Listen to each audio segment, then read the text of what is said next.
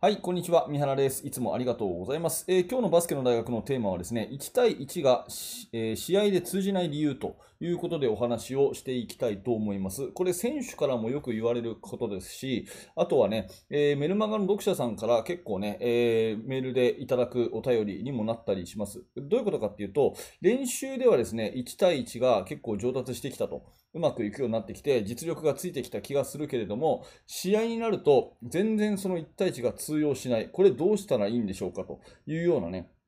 結構こういった悩み聞くことが、えー選手からもありますし、メルマガの読者さんからもあるということで、ちょっとね、私の、えー考えをここで共有しておきたいと思います。どうでしょう ?1 対1の練習、えーしてると思うんですよね。あの、1対1が強くないと、やっぱりチームオフェンス、チームディフェンス、いずれにしてもですね、えーそれは伸び悩みが絶対に来るということになると思います。オフェンスは、えーどんなことをやっても、どんなフォーメーションをしてもですね、えー完全な、えーチャンス、完全なノーマーク作れるっていうことはなかなかなくて、えーディフェンスの力がが強くなればなるほどですね、やっぱり、えー多かれ少なかれ1対1でこう破っていくっていう力が必要になってきます。だから最終的にはもう1対1がですね、できないと、どんなフォーメーションも通用しないというのが現状なんで、1対1で相手を破っていくっていう能力は絶対必須ということになりますし、逆にディフェンスはね、えーいろんな、えーカバー、ローテーション、ヘルプありますけれども、極力ヘルプディフェンスを必要としない、1対1で守りきるっていうことの方が質が高いっていうことは、えまず原点として押さえておくべきことじゃないかなというふうに思います。だから、1対1の練習をしていない、1対1をあんまりね、えー重視していないということであれば、それは即刻考えを改めてですね、まずは1対1をしっかりとやっていくっていうことを、えーあなたの中の考えに入れた方がいいっていうことを強くお勧めします。で、その上で、まあ、オールコートの1対1やったり、ポジション別の1対1やったり、いろんなところでですね、えー練習をしているんだけれども、試合になるとそれがあまり使えないという悩みがあったら、じゃあそれはどうするかっていうことなんですよね。で、これ理由はですね、試合と同じような状況設定にしていない、そういう練習をしているからっていうことが私は一番の理由じゃないかなと思います。少し詳しく言うとですね、例えばまずはですね、ドリブルの回数ですね。試合中にボールを持ってドリブルで1対1を仕掛けるときに何回ドリブルができるでしょうかっていうことを考えたらですね、えー答えは出てくると思うんですね。えー結構よくあるのがハーフの、えー1対1の練習、ウイングのところでね、V カットしてボールをもらい、そして1対1でドリブルで相手をやっつけていくというような、そういう練習をするときに、結構ドリブルをですね、4回、5回、6回ついて、どんどんどんどんついてですね、そして相手をやっつけていくっていう1対1の練習しがちなんですよね。ただこれ実際のれ、え試合を想定したときに、そんなに何回も続けてドリブルをさせてもらえなかったりしませんか？うん。ねえ私はせいぜいですね、一続きのドリブルは1対1で相手をやっつけるということに関しては、まあ、せいぜい続けて3回までかなっていうふうに思っています。3回続けてドリブルつければですね、まあ、相当それは長い時間ボールを持ってるっていうことになるんじゃないかなというふうに思うので、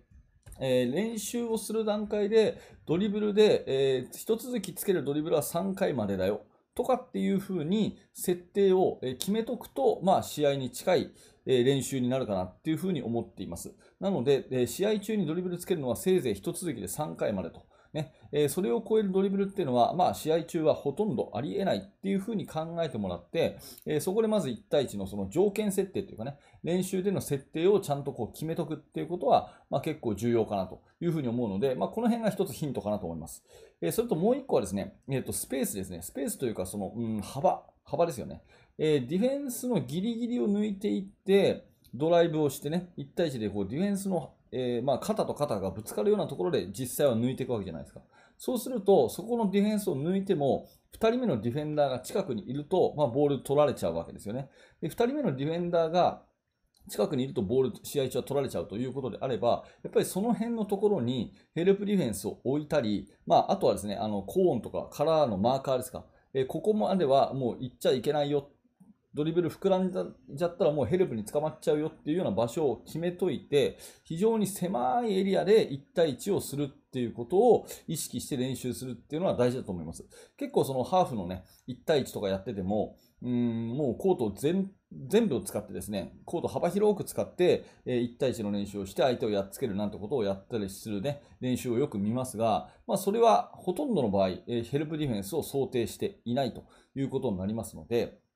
想定していないということになりますので、えーできればこう幅の本当に狭い、ここで抜かなかったらもう試合中はヘルプが来るよというようなところの幅のところを設定して、その幅の中でやっつけるってことをやんないといけないかなというふうに思います。はい。まあ、この辺のね、ドリブルの数の制限、それから幅の制限、スペースの制限ですね。この辺を常に、えー、設定した上で練習をすると、まあ、試合と同じような1対1の練習になるし、まあ、それは試合で使える1対1になるんじゃないかなと。まあ、要はこういうことをやるとですね、非常にやりにくい1対1の練習になるんですね。だけれども、まあ、こういったところをちゃんとやっておいて、1対1をやりにくくしておいて、それでも使える技術を磨いていくっていうのが練習であるべき姿なのかなというふうに思います。はい。であと最後もう1個はですね、えーと、パスまで考えて1対1という、えー、そういうね、発想を持っておくということですね。あの、まあ、1対1っていうと、どこからどこまでが1対1かっていう話なんですけど、ドリブルで相手をやっつけて、シュートを打っておしまいと。ドリブルで相手をやっつけて、シュートを打っておしまいっていうところが1対1の幅だとですね、ちょっと試合中だと、これだと、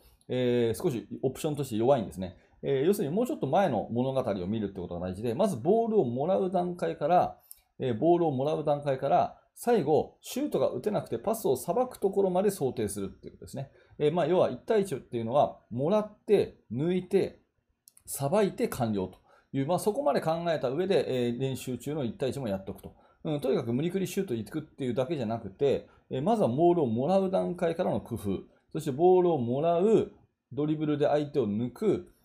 シュートに行けなかったらパスをさばくっていう、もらって、抜いて、さばいて、完了っていう、そこまでね、えー、考えていくといいのかなというふうに思っております。はい。ということでですね、えー、と、いかがだったでしょうか？対1練習一生懸命やってるんだけど、試合になると意外と通じない。まあ、これよくある悩みなんですね。なので、まあ、この辺のところを解決する一つの糸口として、まあ、試合と同じ設定にしてみましょうということで、えー、振り返るべきはドリブルの回数に制限をつける。それからコートの幅に制限をつける。うん、それから、えー、シュートに行けない前提で、えー、もらって、抜いて、さばいて、完了っていう発想で1対1をすると。まあ、この辺のところを考えるといいのかなというふうなお話でございます。ぜひあなたのチームで役に立ててください。はい。ということで、えこのチャンネルではいつもこういった感じで、えバスケットボールの話をいろんな角度からお話をしています。えもし興味があった、面白かったという方は、ぜひチャンネル登録をして、また明日の放送でお会いしましょう。え高評価、低評価、コメントもお気軽にお待ちしております。えー、最後にお知らせを2つさせてください。1つ目は無料のメルマガ講座です。えー、私はメルマガの発行をしていて、えー、メルマガ登録していただきますと、最初の1つ目で特典の動画教材を、えプレゼントしております。ぜひメルマガ、え登録してですね、動画をお受け取りください。下の説明欄にリンクが貼ってあります。す、えー、で、にメルマガ登録してある方はですね、一度 YouTube メンバーシップ入ってみてください。えー、メンバーシップの方何ができるかっていうと、えー、バスケの大学研究室というね、オンラインコミュニティで発表している記事を音声講義にしております。えー、大体週にね、2本、え、30分前後の音声講義を配信してますので、よかったら聞いてみてください。はい、最後までありがとうございました。三原学でした。それではまた。